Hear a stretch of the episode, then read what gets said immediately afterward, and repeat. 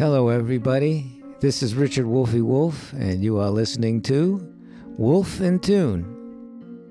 Well, it's about that time again. Time for reflection at the end of the year. And you know, it's funny. When I started this podcast, I had an idea of continuing the work that started with teaching in two thousand fifteen and my book in terms of letting music heads not only know how beneficial the practices of meditation and mindfulness can be, but also underscoring the non-verbal, intuitive, focused, performative, and transcendent harmonies in this special relationship between them. But these life-enhancing practices are not easy. You know, they say the instructions are simple, but doing it is hard. And it certainly ain't easy having a consistent practice. So letting musical people know that we have a head start in this realm of contemplative practices will hopefully give people confidence to persevere so that they can eventually enjoy the fruits of mindfulness. And that was my intention, to bring that message, and that's what we've done.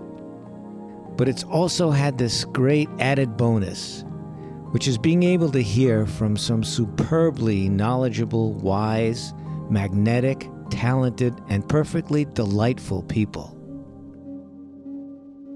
Whether they are neuroscientists, addiction recovery specialists, cognitive psychologists who are experts in the field of dealing with the psychological and emotional stresses that are unique to people in the music community, or superlative artists like Ned Shepard, Laraji, Valerie June, and Jana Andrews.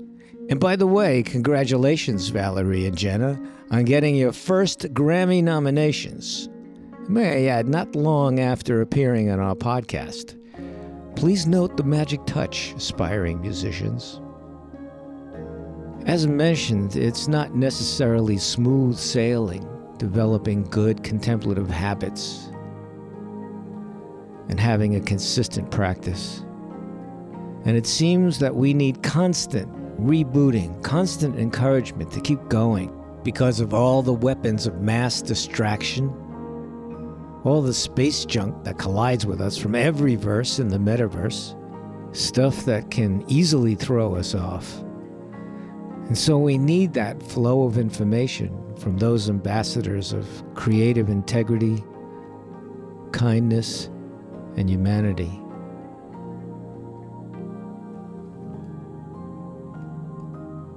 Let's just listen to the fade right here.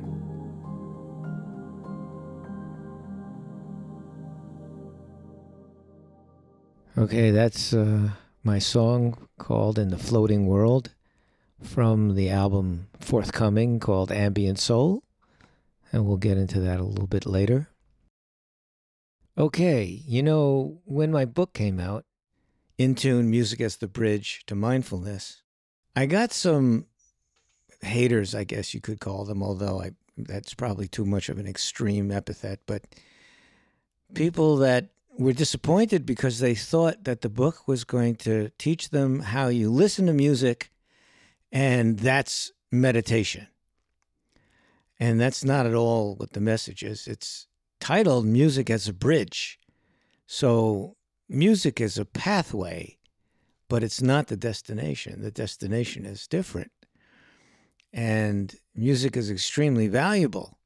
And not just listening to music, but living and breathing music like true music heads do. Give those kind of people a different feeling, a different foundation for adopting a practice. And in the book, I enumerated twelve bridges. Um, these are twelve connections. twelve qualities that are experienced in different parts of people's lives that bridge music with mindfulness, things like practice and dedication and patience and harmony of mind and body, transcending the self, sympathetic vibrations, the art of deep listening, and go on and on and on, ending with silence. And it's the idea that because you engage with these experiences and these behaviors as music heads, you can port those same qualities over to meditation and mindfulness. And hopefully that encourages people, as it did for me personally. When I was prescribed meditation as my therapy, uh, when I was experiencing extreme panic-driven anxiety, that opened up for me a whole new world. I had tried since I was a young adolescent at seventeen, going to Zen Center. I had tried to penetrate that world and I couldn't do it. But coming to the realization that, hey, as a musician, I've already got some of these skills that I can use. And that made a whole difference in my life. And hopefully, when people hear from these other musicians how beneficial it's been for them, that this will give you encouragement, give you the inspiration to keep going and try to maintain as much as you can these practices there's no substitute for. You know, you can go and get inspirational quotes, and, and that's a fantastic thing. But the melody that lingers on and on and on is the melody that's generated from your own soul. It's that inner music, that inner sound, and that inner silence that really brings you a revelatory peace. And when you look at the celebrated, famous, let's say, musicians that people look up to. After all, celebrities are looked up to by our society. We all do one way or another. And that leaves us open to kind of following their example, you know, the monkey see, monkey do. Sorry to reduce it to such a primitive evolutionary biological analogy, but it's a fact that we do imitate behavior. So it's nice to look at the behaviors and the examples of very successful and frankly beautiful musicians that have brought so much peace and tranquility and relief to so many people, musicians like Paul McCartney and Alicia Keys and Kendrick Lamar and J. Cole and Moby and Alanis Morissette and RuPaul and Herbie Hancock, and I can keep going on and on and on. And when you consider the examples that these musicians who have a deep, abiding practice of meditation, and not only do they practice, they talk about it. They teach people about it, either formally or informally. That's so reinforcing of the idea that, okay, I got to sit down now and not skip this chance to meditate. Now, of course, the pandemic and the times that we live in has been a traumatic, in some ways catastrophic, wave of illness and sickness and death and ignorance and polarization. But like everything else, there are certain consequences that might be tonic, that might be lessons. And one of them is the effect that people have more awareness now of the whole concept of mental health. And especially in our music industry, there's a heightened awareness of the importance of protecting and enhancing the mental health of all of us in the music community, from the roadie to the star. We are particularly vulnerable to the four horsemen of the musical apocalypse, which are addiction, anxiety, depression, and suicidal tendencies. And it's kind of encouraging to see how the people sort of in positions of power in the music industry have a heightened awareness now of not only how important it is to monitor the mental health of people in our community, but how it's good business. Alicia Keys writes in her book how she was so exhausted by touring and on the brink of nervous breakdown that she had to stop and just say no. And one of the the great tragedies that seems to be a theme in the music industry, like no other industry, is the self-destructive behavior of some of our most celebrated, highly esteemed, successful artists. I mean, every field has their destructive and self-destructive people, of course. You can point to this actor or that actor or that comedian that died of a drug overdose. But those are more or less isolated. You don't have the creme de la creme, the top people in your industry, from Michael Jackson and Elvis Presley and Tom Petty and Prince and Kurt Cobain and Juice world and Mark Miller, and the list goes on, and it's endless. People at the pinnacle of success who could not be satisfied with their present condition, no matter how much money, how much fame, how much celebrity, how much esteem they had. They just could not be at peace and chose instead a different fate, a premature death. And one example that really touched me in a, in a way that uh, I couldn't get over this for, I, I'm still not over this, is, is Avicii. So at the time that Avicii died was about the time I was just finishing the autobiography of Moby.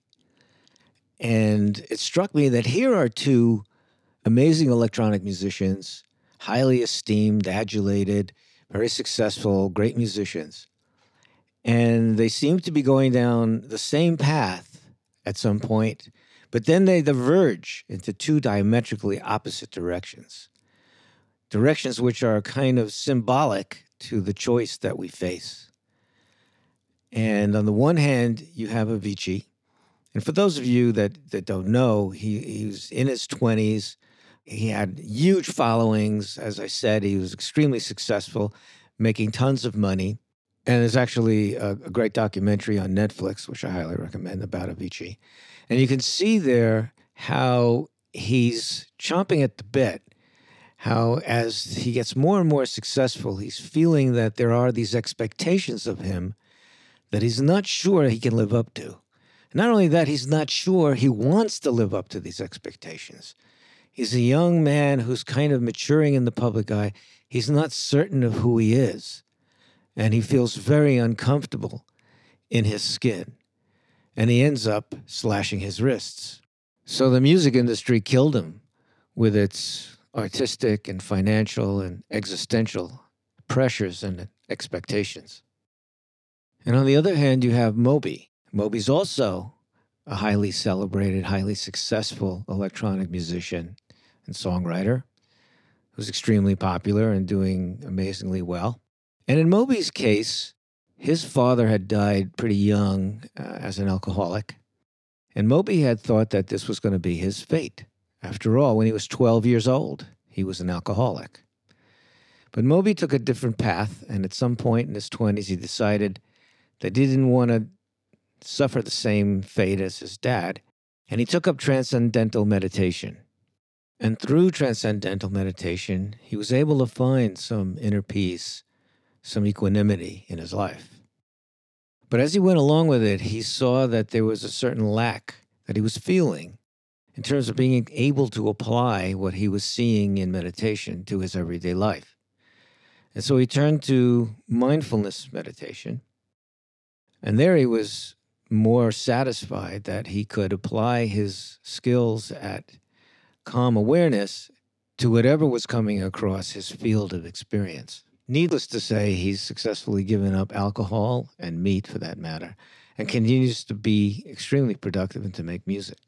Now, I don't mean to imply that if you don't practice meditation, you're going to end up slitting your wrists. Of course not, not to be taken literally. It's just that there's so many myths flying around our society. This one could be a useful parable. So one of the myths that I'd like to debunk, and debunk is uh, sort of a clumsy word, but maybe it's more gentle than explode, is this idea that meditation is limited to one thing or another. Because meditation in itself is a spectrum. It's a very wide spectrum. just like music is. You have genres, you have subgenres in music, whether it's, you know, classical music, and then it could divide that into Baroque and divide that into Rococo or whatever. Or you can have hip-hop and then divide that into trap as a subgenre. So in med- meditation, you also have a multiplicity of genres and similar outcomes in terms of the diversity of outcomes. In other words, you could just get some calmness from your meditation practice, and that's all. That's all you need. That's all you get. Or you get more clarity. And so the spectrum is, is very wide. Where it ends, it's sort of, does it have an end? Does it have a finish line? I, I don't know. I don't know if it has an end, but we know that people talk about self-realization, self-actualization. They talk about enlightenment.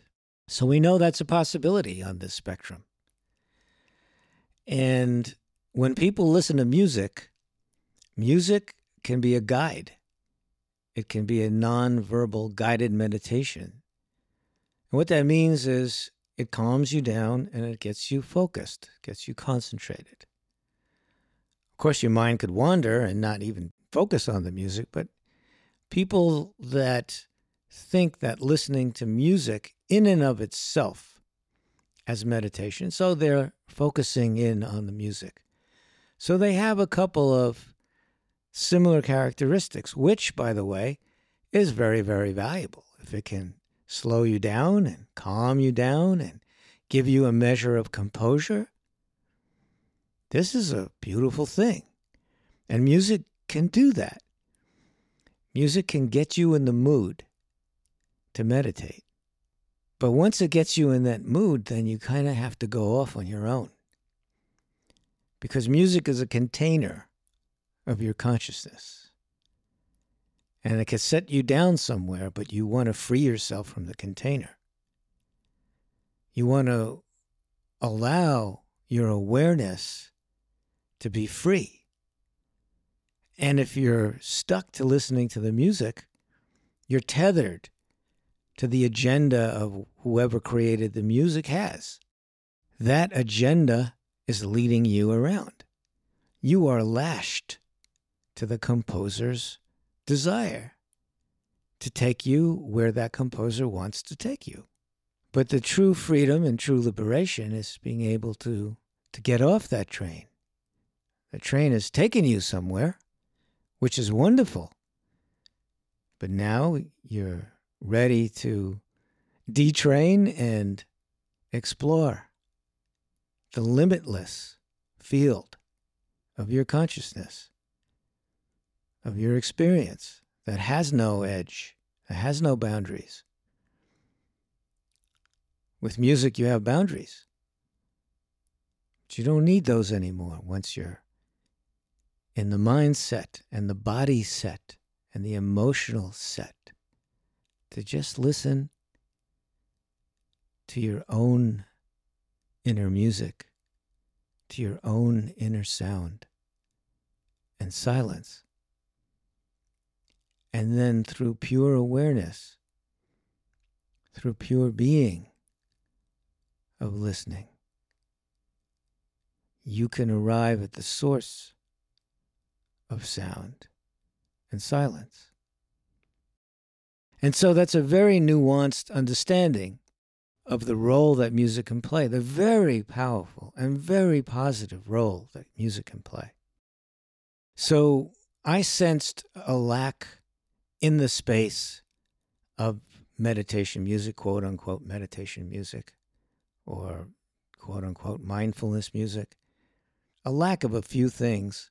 One of them is very little music is based on the background of soul, R and B, and hip-hop.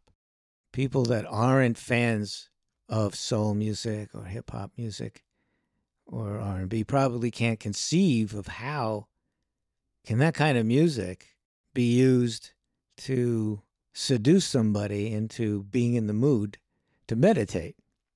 But people that have been brought up on soul and R and B and hip-hop, for us, it's a natural state. It's our natural home.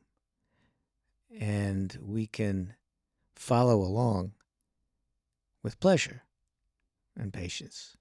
And so I created this music, which I call Ambient Soul, that is very similar, of course, to much ambient music, and that has ambient elements in it. But it's influenced by the sensibilities of R and B, classic soul, and some hip-hop.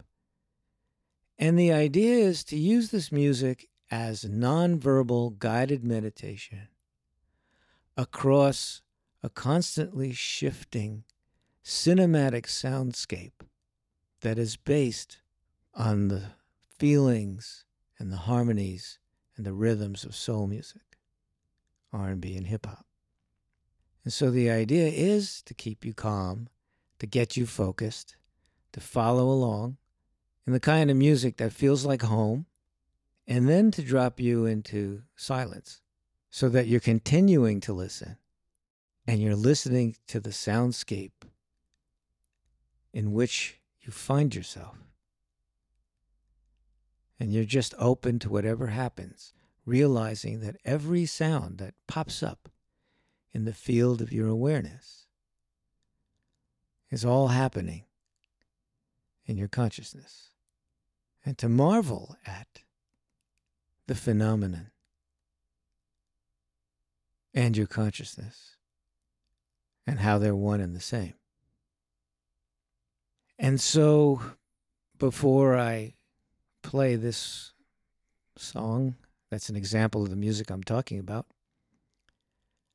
I just want to say I'm very grateful for the fact that you've listened this far. I'm grateful for the fact if you've ever listened before. And I'm not going to ask you to give us a rating. No, no, no. I'm not going to even mention it. And far be it from me to uh, to ask you to subscribe, whatever that means. I'd never do that, no. All I'm going to do with this opportunity is wish you all a fantastic twenty twenty-two. I hope that you can use the time that you have off to either start a practice or deepen your practice, to be kind to yourself, to be kind to others, and to not denigrate the value of kindness. We live in a society where there are huge chunks of people that turn their back on the fact that kindness is something that's good for them. Anyway, I want to wish you all a new year of peace, wisdom, and many providential blessings. And I certainly hope that you and I will continue to be in tune in twenty twenty-two. And now we're going to go out on a song called The Pleasures of Peace from Ambient Soul.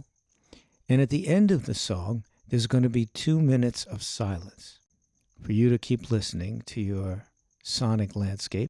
And then the music will come back to let you know that the song is over and to ease you back into the conventional reality. And on that note, we'll see you in twenty twenty-two.